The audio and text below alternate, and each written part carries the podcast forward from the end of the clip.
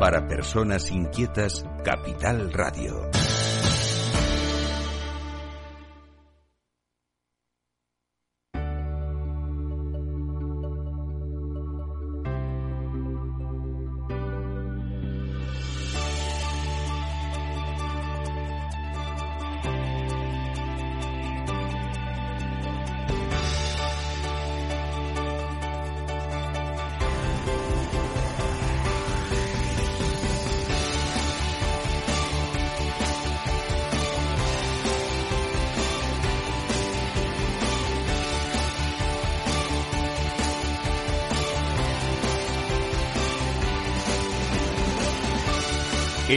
Radio, Conecta Ingeniería con Alberto Pérez.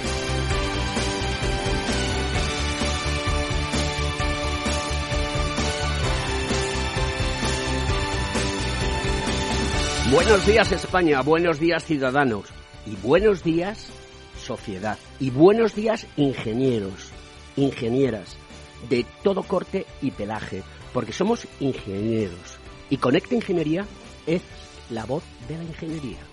Que no se le olvide a nadie. Aquí no hay ni superiores, ni inferiores, ni medio pensionistas. Me preocupan las noticias que están apareciendo eh, por las indicaciones que está dando el Fondo Monetario Internacional. España va a crecer económicamente, obviamente.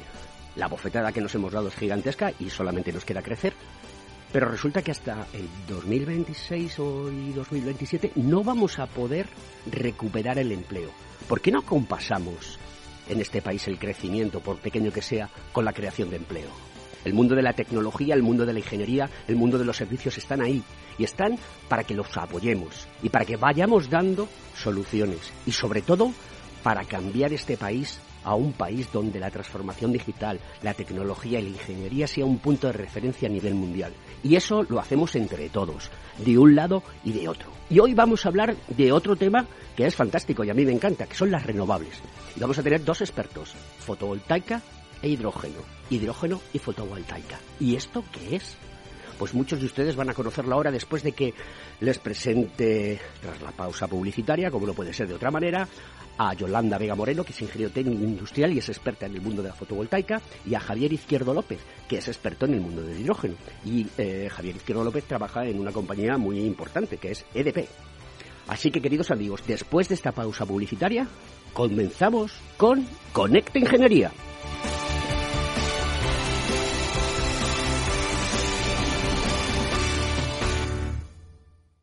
Según sondeos realizados por colegios profesionales, las licencias registran plazos de tramitación superiores a los 18 meses. Los encuestados afirman tener sentimientos de impotencia por los retrasos inaceptables y gravosos. En eCity, las licencias ya no son un problema. Gestionamos con celeridad tu licencia o declaración responsable de modo presencial o telemático. Te garantizamos trato personalizado, seguridad y solvencia. eCity es una entidad colaboradora urbanística del Ayuntamiento de Madrid con más de 10 años de experiencia. Solicita información, tu EQ de confianza, www.ecity.es.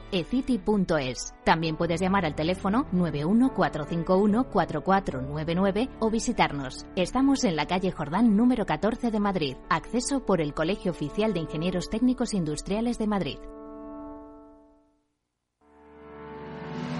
¿Quieres ser empresa colaboradora del Cogitim? Gracias al convenio gratuito tendrás multitud de ventajas para tus empleados aunque no estén colegiados, tales como descuentos en formación presencial y online, acceso a proempleo para que puedas encontrar el perfil que más se adecue a tus necesidades y aparición en nuestras publicaciones y web, entre otras. Hoy más que nunca, colaboremos juntos. Puedes llamarnos al 91 448 2400. Estás escuchando Conecta Ingeniería. Bueno, pues vamos allá con la noticia de la semana. La pila de hidrógeno se suma a los proyectos para reindustrializar el hueco que deja Nissan en la zona franca de Barcelona. Un grupo de empresas impulsa una planta con 60 millones de inversión. Madre mía, qué barbaridad. Podría suponer la creación de 100 empleos en la planta y además de casi otros 400 de, de manera indirecta a través de los proveedores. 2025 será la fecha donde se empezaría a producir y aspiran a contar con ayudas del programa europeo Next Generation, del cual hemos hablado aquí en este programa. Los proveedores ya han comunicado a Nissan su propuesta para instalarse en la actual fábrica de la multinacional japonesa en la zona franca, que cerrará en diciembre de este año. Una iniciativa pionera para la fabricación de pilas en serie a 20.000 por año. La pila de combustible es una tecnología que ya está desarrollada y muestra de ello es que Toyota ha liberado todas sus patentes. Lo que aporta a este proyecto eh, es una fabricación automatizada y estandarizada, algo que no existe todavía en el resto del mundo, pues los grandes fabricantes de automóviles están volcados en las baterías tradicionales de litio.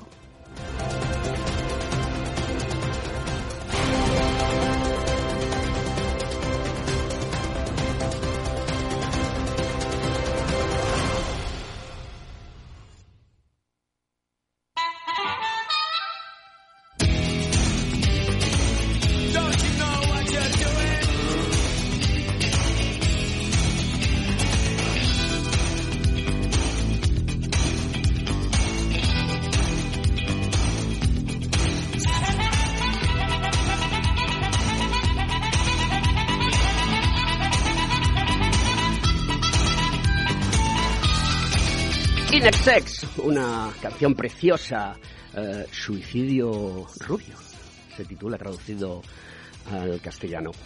Javier Izquierdo López, buenos días, querido amigo. Hola, buenos días, ¿qué tal? ¿Cómo estáis? Pues muy bien, un placer tenerte aquí. Y bueno, ahora presentaré a Yolanda eh, Vega, pero como tengo confianza con ella, pues la dejo un poquito apartada hasta que hablemos un poquito contigo, que estás al teléfono. Estamos hablando contigo y estás en Asturias. Sí, aquí estamos. Aquí estamos en Asturias, donde hoy además hace un día estupendo. ¿eh? Está el cielo despejado y en Asturias no siempre llueve, o sea que vamos a disfrutar de, un buen día. ¿eh? Muy bien. Cuéntanos, cortita y al pie, para que la sociedad lo entienda, eh, cuál es el futuro del hidrógeno. Porque, claro, hay una revolución en el mercado muy grande. Están apareciendo noticias donde las inversiones, como la que comentaba en la noticia anterior, pues se están realizando y puede ser una fuente de energía inagotable y que sustituya a todas las fuentes de energía. ¿Esto va a ser así? Bueno, pues eh, como bien dices, el, hidrógeno, digamos que es la, gran esperanza ¿no? del, futuro energético. Y parece que ahora mismo pues eh, se habla en todos los foros de, energía, de energía también renovable, del hidrógeno, del hidrógeno como, como ese vector energético que, puede ser muy, muy relevante en el, en el siglo XXI. De hecho, por, porque nos hagamos una idea, bueno, pues se estima que durante la segunda mitad del siglo XXI el consumo del hidrógeno va a superar tanto al carbón como al petróleo. ¿eh? Y a finales del siglo XXI, pues los gases energéticos, ¿no? sobre todo el, hidrógeno, mm, prácticamente se estima que, que, va a consolidar más o menos el 75% del mercado energético mundial. Es decir, estamos ante una, una revolución energética efectivamente muy, muy relevante. ¿no? Em, ¿De dónde se obtiene el hidrógeno? ¿Cómo se consigue? Porque, claro, entiendo que eh, no hay una molécula de hidrógeno por ahí pululando. ¿Cómo es? Bueno, eh, para hacernos una idea, lógicamente el hidrógeno es el elemento químico más, que, es, más abundante ¿no? en, la naturaleza. Entonces, esto lo hace especialmente interesante. ¿no? El, reto, como, como bien estás diciendo tú ahora, es, es obtener el hidrógeno de una forma sostenible y renovable. ¿no? Actualmente ya se consume hidrógeno, es decir, que, el hidrógeno no es un desconocido en el mundo energético, sino que se consume, además se consume en cantidades importantes, pues en, refinerías, sobre todo en fertilizantes, y hay muchísimos procesos industriales que, necesitan del hidrógeno, ¿no? Con, ese contenido energético tan interesante que tienen, pues, pues eh, el hidrógeno se lleva utilizando ya muchísimos años, como digo, en, la industria, ¿no?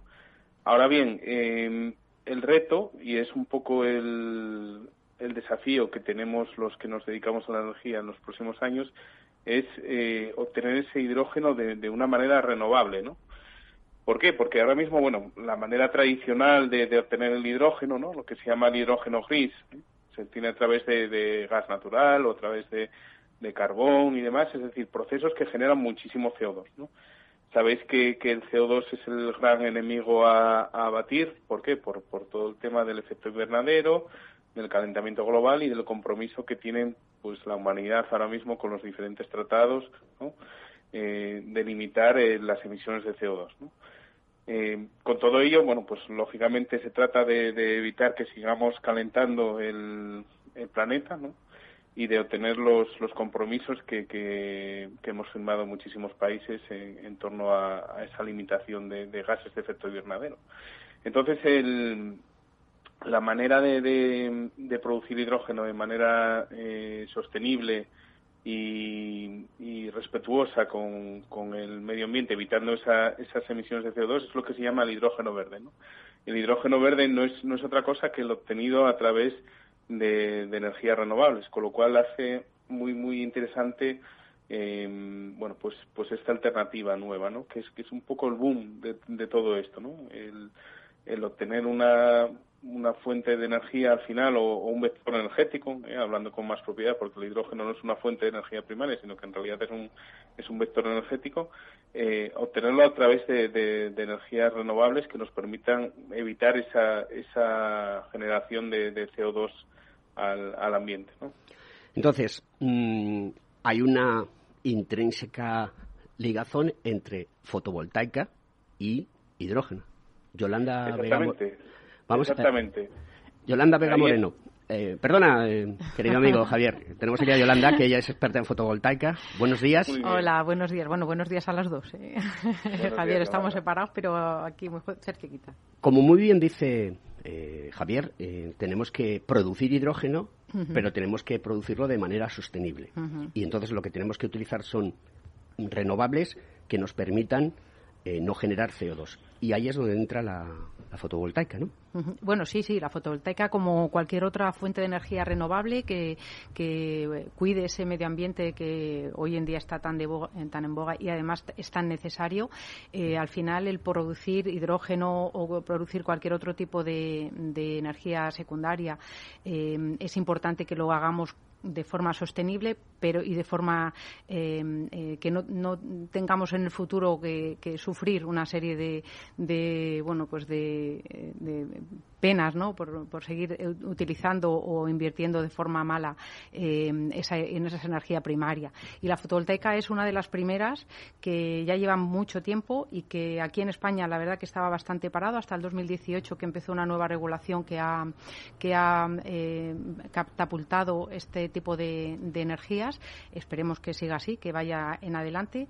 Em, pues, pues sí, eh, creo que es una, una buena forma para esta, para este, bueno, esta forma de crear energía.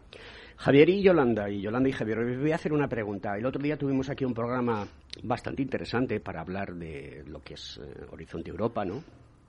Horizon Europe, que va proporcionar 95.500 millones de euros. Yo no sé cuantificar esa cantidad de dinero, no la he visto en mi vida. Eh, no sé si afortunadamente o desafortunadamente, pero una de las cosas que en el programa estuvimos hablando con Antonio Marqués y Maite Bollero es que el BOE es el mejor activador de negocios. Y entonces, lo que os pregunto a los dos, hoy en día, ¿cómo estamos en la situación legal para que las energías renovables terminen de dar ese impulso tan necesario para crear puestos de trabajo, para crear riqueza y para ser sostenibles con el medio ambiente, que ese es el objetivo que se está buscando en la Unión Europea y a nivel de mundial con el Acuerdo de París, si no recuerdo mal. Bueno, yo, si me permites, antes que nada, porque sí que es cierto que todo este impulso que viene con estas subvenciones o toda esta, eh, necesidad de bonificación, eh, para algunos sectores creo que es interesante. En otros mercados que están un poquito más maduros, como el fotovoltaico, creo que aquí habría que ir a otro tipo de, de, incentivar, eh, pues sobre todo con fiscalidad, pues no, con el tema de IBIS, de licencias, bajando los ICIOs y demás, más a nivel local. porque al final el pequeño pequeño empresario, no hablo de grandes plantas de fotovoltaica, sino que hablo de esas plantas de autoconsumo en pymes, medianas, pequeñas, pues esa, esa parte de incentivar con una bonificación, tienes que pedir una subvención, tienes que esperar dos años, al final lo único que consigues es ralentizar o incluso que esas inversiones vayan a otro lado, ¿vale? Entonces yo creo que la forma debería ser, ya digo, tema fiscalidad, pues ayudando a las, a las pymes mm, eh, a, desarrollar y a poder tener ahorros de forma eh, más, más visible, más evidente y más en el momento, ¿vale? Para que no retrasen esa inversión. No, no hablo de residencial, eh, hablo de esas pymes, porque residencial está claro que el ahorro se ve más rápido, además está ahora mismo hay un impulso importantísimo y ya existen este tipo de ayudas pues en IBIS y en, reducciones de este estilo. Javier. Bueno, eh, complementando un poco el, tema más eh, concreto ¿no? del que habla Yolanda, que es la ayuda al final que, es necesaria en estas, en estas tecnologías, yo recalcaría un poco también las prioridades de la política energética europea. ¿no? los europeos nos hemos puesto de acuerdo en que, en que bueno, pues tenemos que reducir emisiones de CO2 y cómo lo vamos a hacer. Bueno, pues, pues aumentando la eficiencia energética, ¿no? Incrementando el nivel de, energías renovables. Sabéis que, el objetivo es al menos llegar a un 32% en fuentes renovables para 2030. Em, también un poco el, la necesidad de que cada Estado miembro elabore unos planes nacionales de energía y clima para, para los diferentes años, ¿no? En el cual, bueno, pues em, tienen que concretar muy mucho y ahí entra un poco lo que, lo que dice Yolanda, cómo articular mecanismos para alcanzar esos objetivos de, la Unión Europea, ¿no? Después también hay otro pilar que es el eh, dotar a los consumidores de, mayor capacidad de, derechos, ¿no? En cuanto a producir, almacenar o vender la propia energía, ¿no? Y por último, un mercado eléctrico más inteligente y eficiente, ¿no? Que es un poco lo que lo que define también la, Unión Europea. Es decir, que, que Europa ha hablado, tiene muy clara la estrategia en los próximos años en torno a la, a la energía, ¿no? Y es un compromiso político, ¿no? Es decir, que, que en este sentido, dejando ya el plano económico, hay un compromiso político que dice, bueno, pues para, para alcanzar esta, estas prioridades ah, va, va, a hacer falta apoyo, va a hacer falta apoyo porque mm, el tema económico, lógicamente, como cualquier nuevo negocio, en el periodo inicial es muy crítico el, el que pueda tener un, un rendimiento o una, una rentabilidad asegurada a un proyecto eh, de este tipo, ¿no? Entonces, por eso la Unión Europea va a destinar una cantidad de fondos muy, muy relevante que comentabas antes, ¿no? Para, mm, bueno, pues, pues crecer, ¿eh? hacer que la economía crezca en torno a esta, esta concepción nueva de la energía y, va a tener que apoyar a, las empresas a todos los niveles, ¿no? Como decía Yolanda, no solo a las pymes, sino también a, a las utilities, a los oil gas, es decir, a, a todos los implicados en la revolución energética y es un camino, insisto, político que ha decidido la Unión Europea y que, y que para ser consecuentes pues, pues va a haber que apoyarlo al principio para, para conseguir esa, esos objetivos. España es un país de sol. Si es un país de sol, eh, puede generar energía que pueda contribuir a mm, crear eh, hidrógeno como combustible eh, de manera sostenible. ¿Por qué los alemanes se nos han adelantado siendo España un país de sol? Cualquiera de los dos. Uy, pues Javier, si quieres contestar tú, si no, yo tengo una pequeña aquí espinita con el, la primera regulación que hubo en el 2008-2009 que nos dejó fuera del mercado fotovoltaico. Íbamos punteros, estábamos Alemania y nosotros por detrás, teníamos incluso hasta instalaciones ya, eh, producciones, perdón, en España propias y, bueno, eh, desincentivó totalmente el tema fotovoltaico durante muchos años, hasta ya digo, ahora que, vuelve otra vez a, surgir con muchísima fuerza. Javier. Sí, es complejo. ¿eh? Como bien dice Yolanda, las, políticas energéticas en, cada país, pese a que hay estas directivas de Europa que dicen, bueno, pues hay que establecer esos planes nacionales de energía y clima y demás, se mezcla un poco con los intereses muchas veces lamentablemente partidistas, ¿no? Que hace que, las políticas energéticas sean a corto plazo, ¿no? Estamos hablando de, los cuatro años de una legislatura y demás, y no hay quizá esa estabilidad o esa visión más a largo plazo que, por el bien común, ¿no? De, un país. También yo sumaría a lo que dice Yolanda un poco que, sabéis la cantidad también de, administraciones que hay en España, ¿no? La, la local, la autonómica y la nacional, y muchas veces como decía un profesor que tuvo en la universidad, todos quieren, todos quieren mandar, ¿no? Entonces muchas veces el exceso de, regulación y el exceso de, administraciones limita muchísimo el, desarrollo de, nuevas posibilidades económicas y energéticas. Y estos bandazos, como dice Yolanda, ¿no? Hubo años en que se apoya, parece una, bueno, pues un camino energético, otros años parece que, se dan virajes hacia un sitio o hacia otro, pues perjudica un poco las oportunidades que van apareciendo, porque la tecnología es común, es decir, la tecnología hoy mismo hoy en día es eh, global, ¿no? Tenemos eh, recursos, tenemos eh, tecnología que cada vez además es más barata para favorecer este tipo de, de energías y, lamentablemente muchas veces pues pues las políticas mm, bueno pues pues cambian o, de repente se apoya cierta fuente de energía o de repente se apoyan ciertos proyectos de repente bueno pues la Unión Europea trata también de un poco de ordenar todo esto por eso compromete también a los Estados miembros a, que tenga planes eh, energéticos mm, bueno pues más a largo plazo más más con, de acuerdo a los a los objetivos que se fijan. Hay una cosa que que me preocupa, porque no solamente es el tema de renovables, eh, que son tecnologías muy punteras, sino también en, el tema de, tecnologías, eh, Big Data, inteligencia artificial, Machine Learning, eh, realidad aumentada, virtual, montones de tecnologías que hay. ¿no? En Europa vamos un poco rezagados y estamos frente al polo de Estados Unidos y China. China hace lo que le da la gana nadie se entera y cuando te quieres dar cuenta eh, han corrido como las liebres. En Estados Unidos pues pasa exactamente lo mismo porque la regulación quizás es más laxa.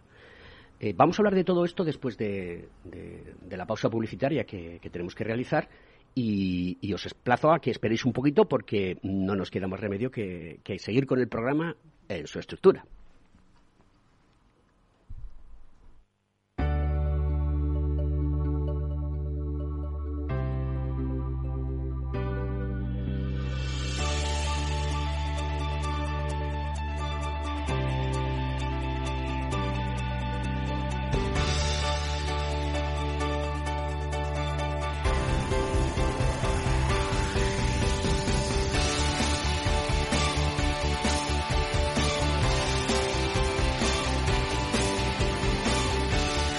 En Capital Radio, Conecta Ingeniería con Alberto Pérez.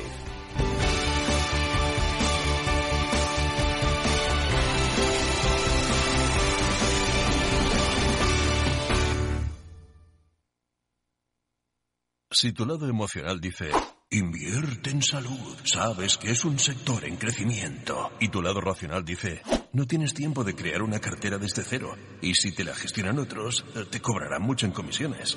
En Renta 4 Banco te lo ponemos fácil. Con el nuevo servicio de gestión óptima, contrata nuestras carteras temáticas 100% online, con una comisión de gestión de solo 0,25%. Entra en r4.com o en cualquiera de nuestras oficinas y descubre todas nuestras carteras. Tu lado emocional y racional por fin se unen. Renta 4 Banco, tu banco especialista en inversión.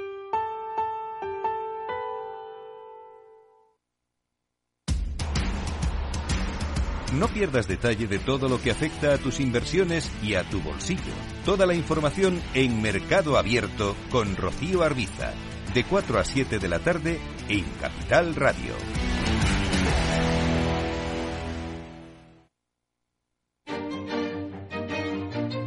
Valor Salud. Tiempo de salud. Su actualidad, sus personas, sus empresas.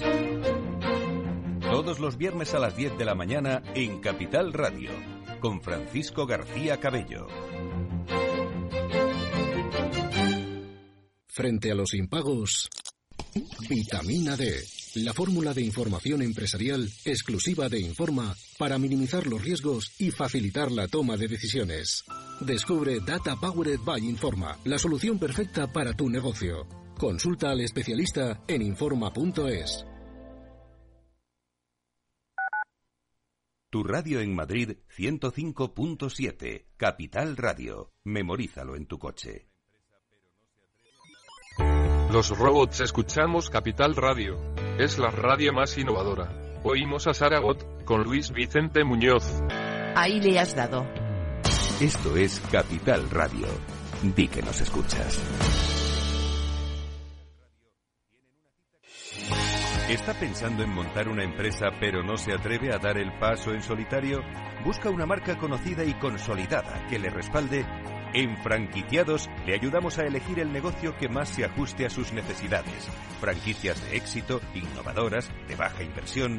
Los miércoles a las 12 en Capital Radio tienen una cita con el único programa de radio de España especializado en la industria de la franquicia. Franquiciados con Mabel Calatrava.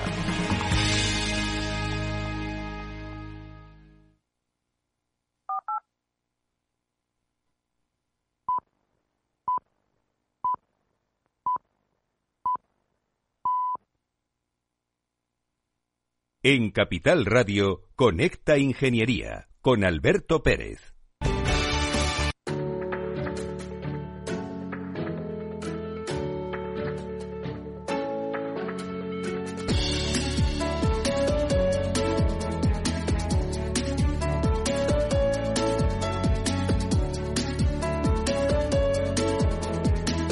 Pues vamos con ese Consejo de Seguridad que en este caso nos lo trae eh, la Federación Española de Asociaciones de Organismos de Control, conocida como FEDAOC. En el entorno industrial y en el doméstico, como en nuestra comunidad de vecinos, usamos e interaccionamos diariamente con ascensores, instalaciones eléctricas en los garajes y las zonas comunes, instalaciones y aparatos de gas, calderas de vapor y de calefacción, instalaciones de protección contra incendio, almacenamientos de combustible, etcétera. Este conjunto de instalaciones y equipos, además de proporcionarnos trabajo, confort y diversas utilidades, también puede convertirse en una fuente de riesgo. Para minimizar esos riesgos, debe realizarse el mantenimiento y el control obligatorio establecido por los reglamentos. Los titulares son los responsables de tener ambas acciones realizadas convenientemente. Pues en caso de accidente somos los primeros responsables en hacer frente a los daños que se deban cubrir o indemnizar. No hacerlo es, además, una infracción grave. Pero no se deben tener en funcionamiento instalaciones sin haber superado favorablemente las inspecciones y revisiones. Para nuestra seguridad y la de todo nuestro entorno debemos mantener e inspeccionar periódicamente las instalaciones de las que somos titulares y usuarios.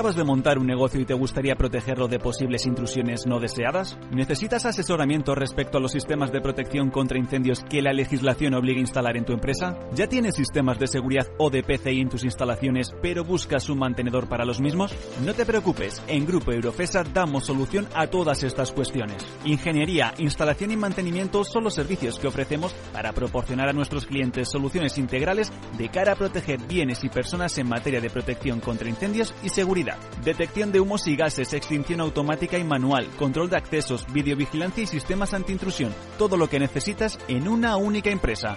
Grupo Eurofesa. Siempre atendido, siempre protegido. ¿Estás colegiado en el Cogitim? ¿Piensas que por Novisar no necesitas la colegiación? El colegio es tu mejor aliado. Siempre estará en tu desarrollo profesional, ofreciéndote servicios como asesoramiento técnico, legal, laboral y fiscal, además de numerosas herramientas competitivas como formación presencial y online, acreditación de PC Ingenieros, software técnico, networking y otras muchas. Porque creemos que trabajando juntos podemos construir una sociedad mejor. Colégiate. Más información en www.cogitim.es. Estás escuchando Conecta Ingeniería. Pues vamos allá con la noticia tecnológica. Los escudos antidrones. Así se defiende la industria audiovisual de las indeseables filtraciones. Es decir, cuando vas a grabar estas magníficas series que hay, esas películas de impacto, pues la gente va con su dron, coge imágenes y desvela todo lo que ha pasado. Y entonces los escudos antidrones se utilizan para inhibir su frecuencia y que desaparezcan. Antonio Sousa, buenos días. Hola, ¿qué tal? Buenos días, Alberto, ¿cómo estás? Oye, es un placer hablarte. A ti y a, todos los oyentes. Muchas gracias. Cuéntanos, cortita y al pie, en tres minutos, cómo funciona un sistema de antidrones y para qué se está utilizando ahora mismo en, el mundo. Bueno, pues eh, yo creo que ya la mayoría de la gente conoce cómo funcionan. Es, es un sistema de Jammer. Al final tenemos dos fases. Cuando hablamos de un sistema antidrones, tenemos una fase que es la detección temprana o prematura y todo lo que lleva aparejado de inteligencia con respecto a saber eh, si ese dron es amigo o enemigo, qué intenciones tiene y si tiene permiso o no para estar ahí. Y una vez que esa fase de inteligencia eh, se elabora, pues eh, se determina si es necesario intervenir en la fase de, intervención, ¿no? Entonces, bueno, pues tendríamos, como te digo, la fase de, localización, en la cual, bueno, pues hay unos, una serie de sistemas basados o bien en antenas eh, fijas o, en dispositivos móviles que son capaces de reconocer e interpretar las señales RF de comunicación entre el dron y el piloto o, evidentemente eh, luego hay sistemas de radar, eh, Doppler, etcétera, ¿no?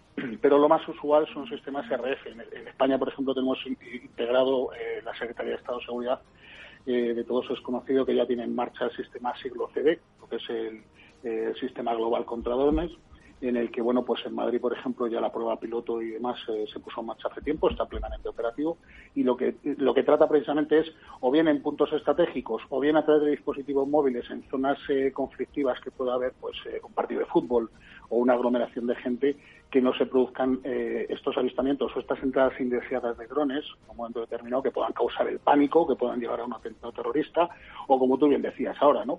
que no puedan a lo mejor eh, hacer grabaciones de zonas que no está permitido el vuelo fotográfico o videográfico. Y luego está la parte de la actuación del jammer, que evidentemente esto eh, solamente es posible por parte de las fuerzas y cuerpos de seguridad.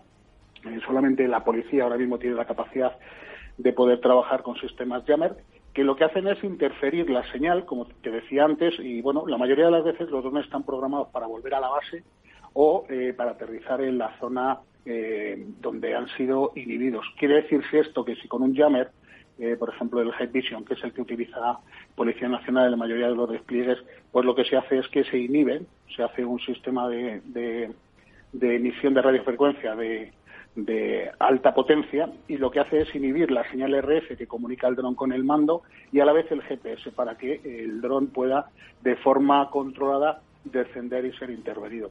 Eh, Hoy en día estamos viviendo una situación en la que muchas de las empresas requieren integración de estos sistemas porque tienen pues, grandes infraestructuras que proteger y una de las cosas que parece que se está encaminando ahora es a que estos sistemas puedan ser todos integrados dentro del complejo de siglo CD para que todo lo que es fuerzas y, eh, fuerzas y cuerpos de seguridad y orden público puedan tener acceso a esa, a esa información que es tan necesaria, claro, para proteger a todo el ciudadano, claro.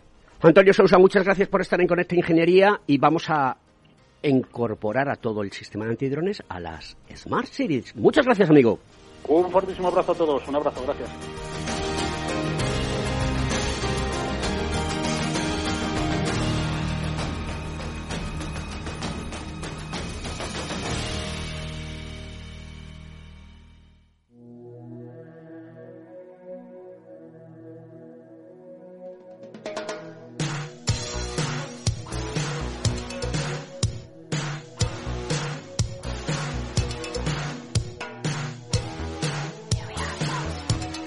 Escuchas Conecta Ingeniería con Alberto Pérez. Pues nada, con esta canción de Prince, You Got the Look. Nosotros, ¿cómo se traduciría? No sé, no me sale en castellano traducirlo, ¿no? Tú tienes la apariencia, el aspecto. Eh, y claro, las energías renovables tienen ese aspecto y, esa apariencia de ser unas exitosas energías que van a producirnos seguridad para la sociedad. Yolanda y Javier, Javier y, Yolanda. ¿Cómo están los chinos? ¿Cómo están eh, los americanos? ¿Y en qué posición quedamos eh, nosotros eh, en relación a Europa en el mundo de las renovables? Javier. Bueno, pues lógicamente aquí hay grandes diferencias, ¿no? Que, apuntabas tú antes, Alberto, y, están basadas sobre todo en temas culturales y políticos, ¿no? Las sociedades la verdad que, son muy complejas y la sociedad oriental no tiene nada que ver con la sociedad europea y no tiene nada que ver con, con la sociedad americana. Lo estamos viendo también ahora a propósito también de, la pandemia, ¿no? En Estados Unidos, bueno, pues, pues eh, por, por razones históricas, e insisto, y políticas, lógicamente todo lo que tenga que ver con, con iniciativa privada, con iniciativas empresariales, con una regulación mínima ¿eh? Un poco lo que lo que manda y, un poco lo que determina cómo cómo se desarrolla cualquier tema económico o cualquier tema energético en, en aquel país ¿no? en, en Oriente o, en China o focalizándolo en China pues eh, lo que comentabas también antes Alberto el tema a lo mejor más más eh, de cultura mucho más eh, social, pero a la vez muy muy cerrada, muy muy influenciada por el Estado, muy ocultista muchas veces, ¿no? Lo estamos viendo también con todo esto que nos está pasando ahora mismo, pues determina también un poco la, la, la manera de, desarrollar eh, la economía y los negocios, ¿no? Y en Europa, bueno, pues estamos ahí en una posición, ah, bueno, pues mucho más guiada que, en Estados Unidos y muchísimo más abierta, yo creo que afortunadamente también en ese sentido, que, que, en, China, ¿no? Entonces, bueno, en Europa quizá queremos, y, y aterrizándolo ya para España, ¿no?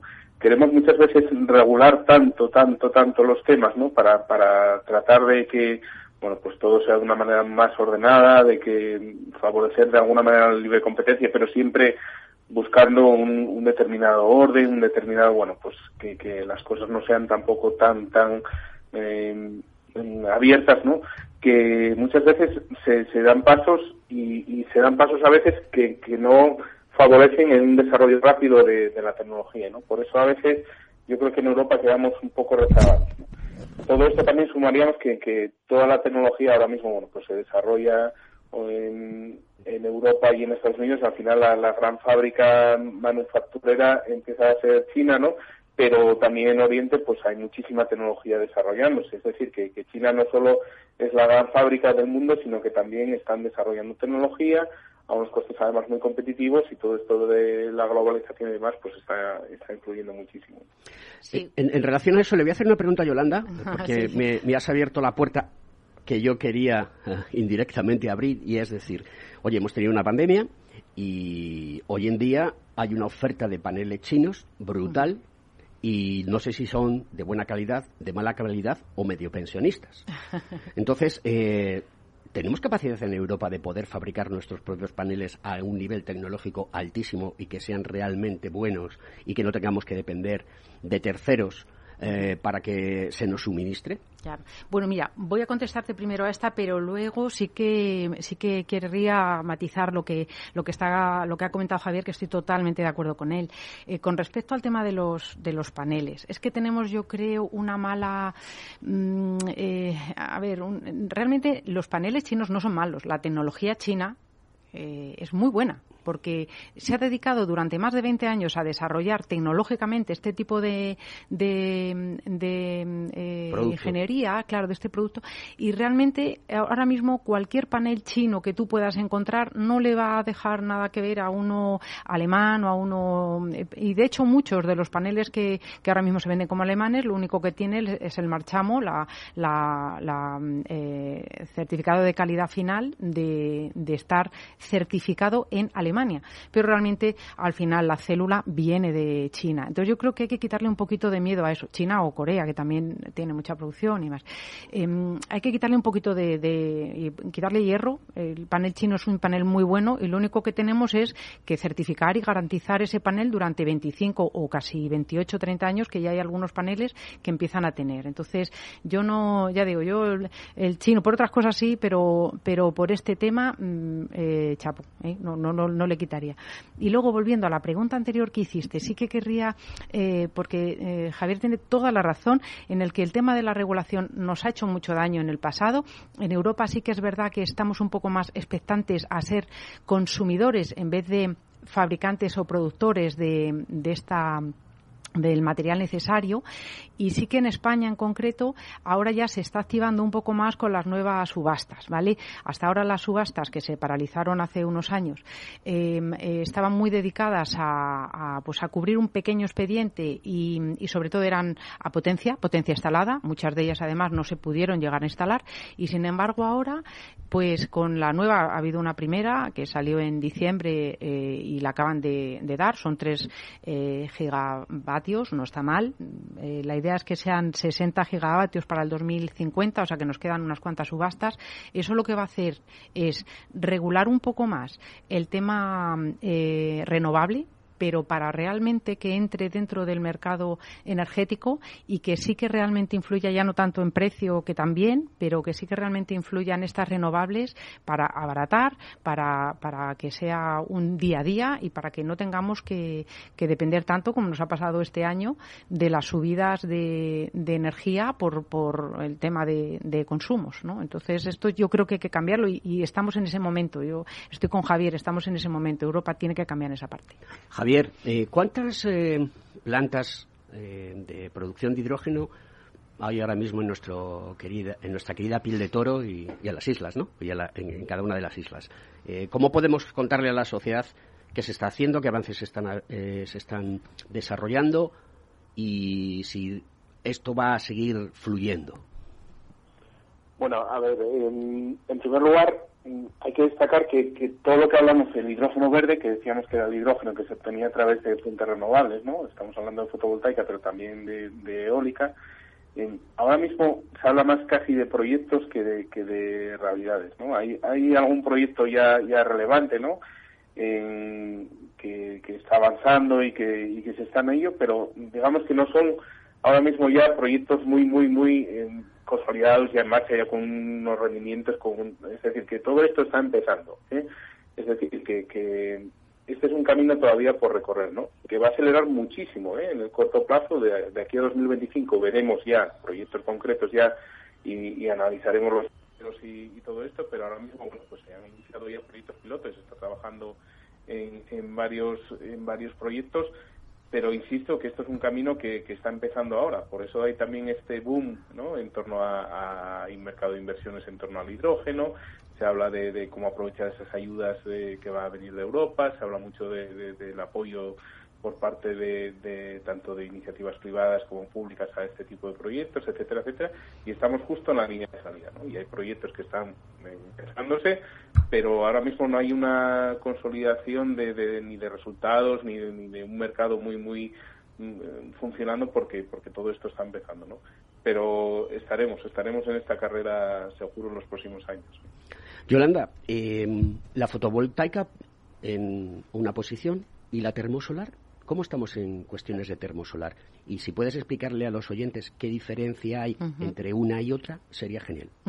Vale, bueno, termosolar realmente... Mm, no es una tecnología que se haya desarrollado mucho porque necesita mucha infraestructura. Al final, la termosolar son, para bueno, explicarlo muy sencillito, pues son una serie de espejos que van a ir dirigidos a un punto para calentar una, un, fluido eh, que produzca vapor y a través de ese vapor eh, poder generar la energía eléctrica. ¿vale?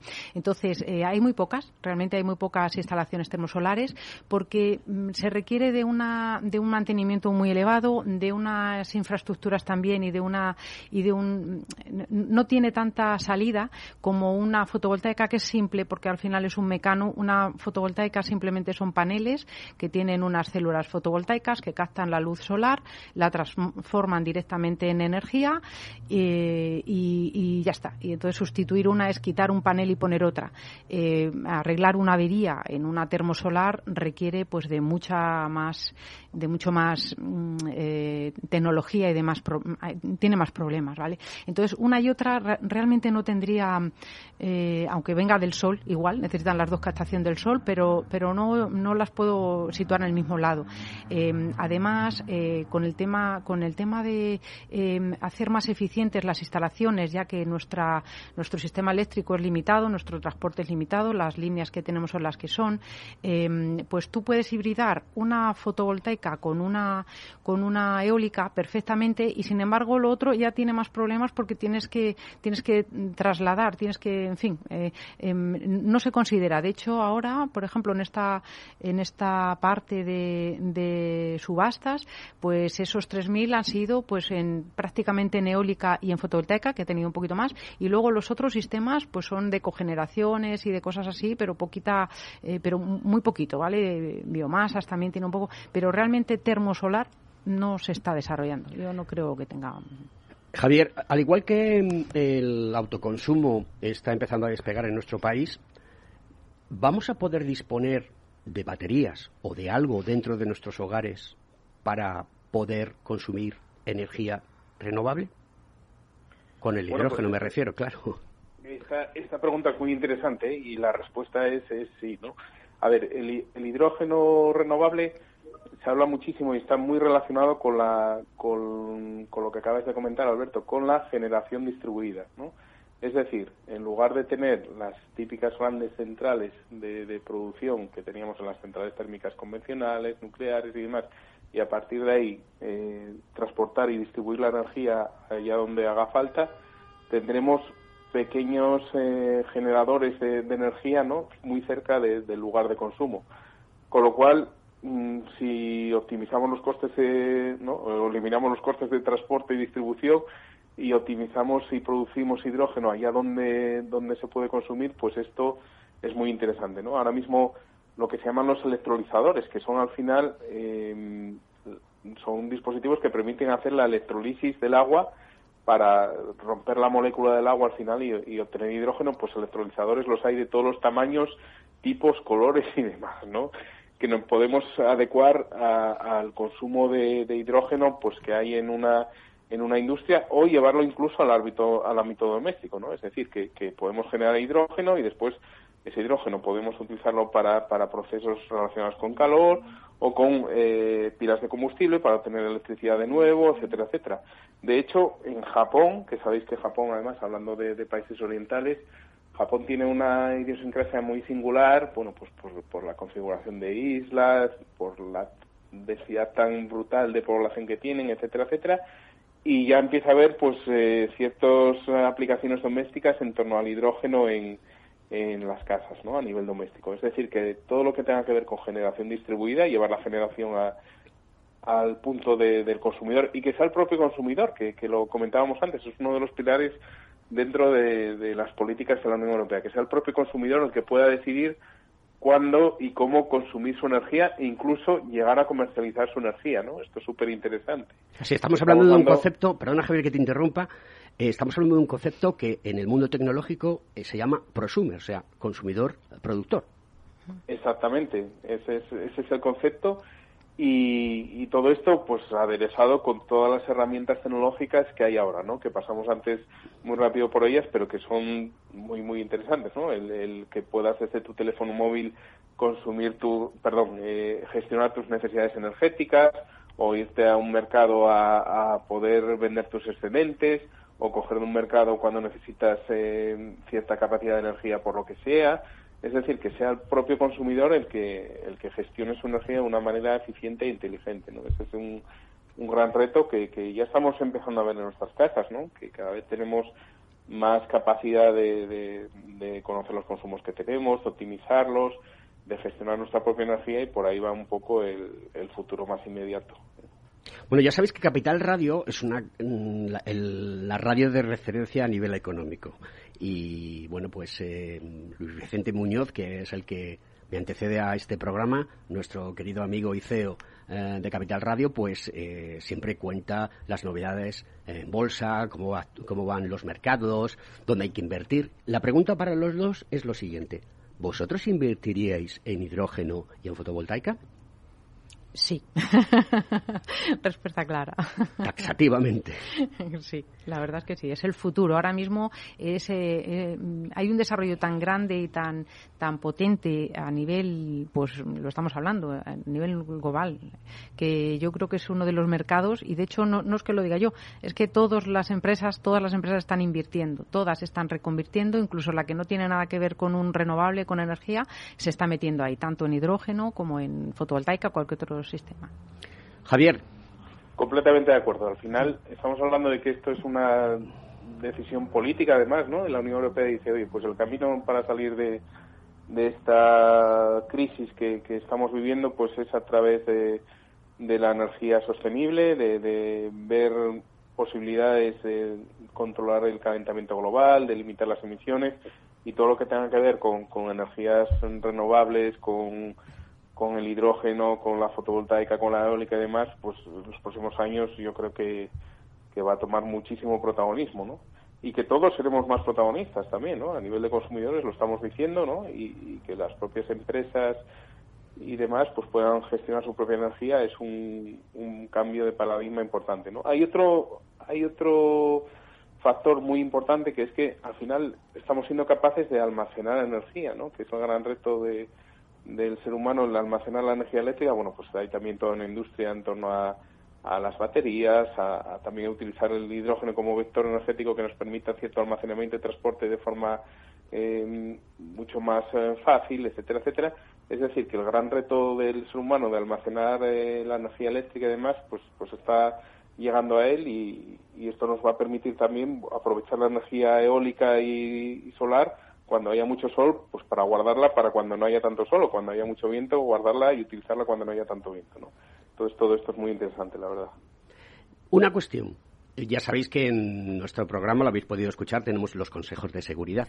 La pregunta es, ¿es seguro el hidrógeno hoy en día como energía renovable?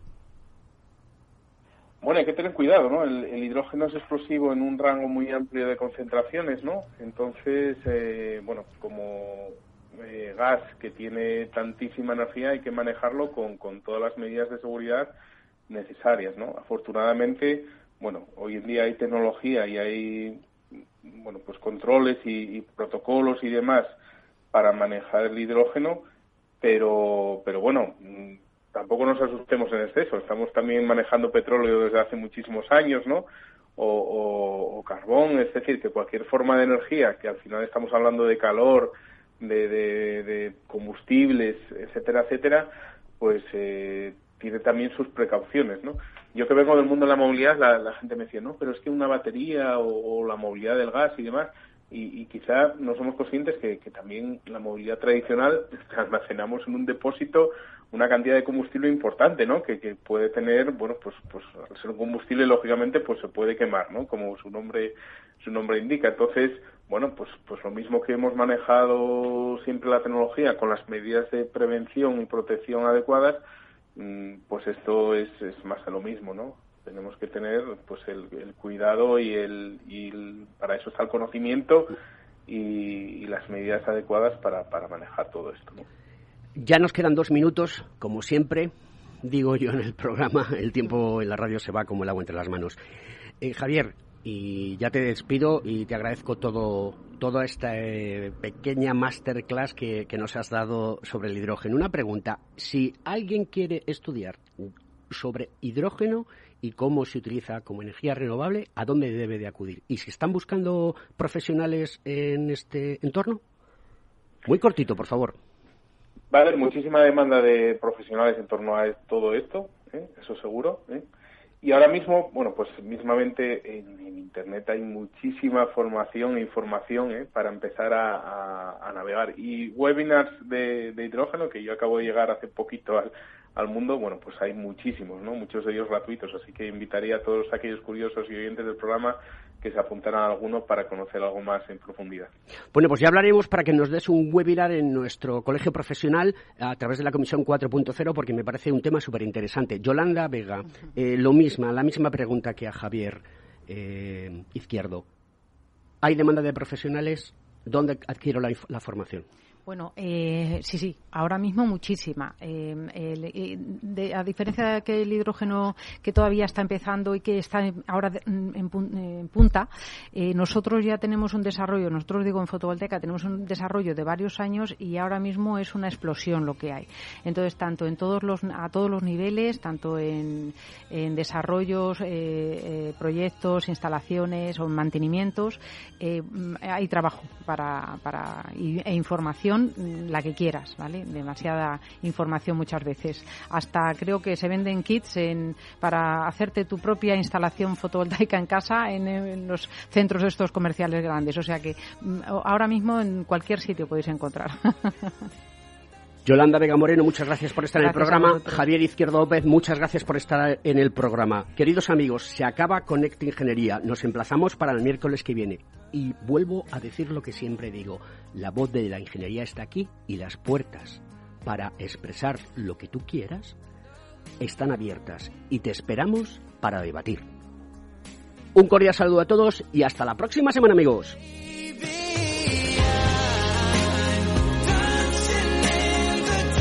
Conecta Ingeniería con Alberto Pérez.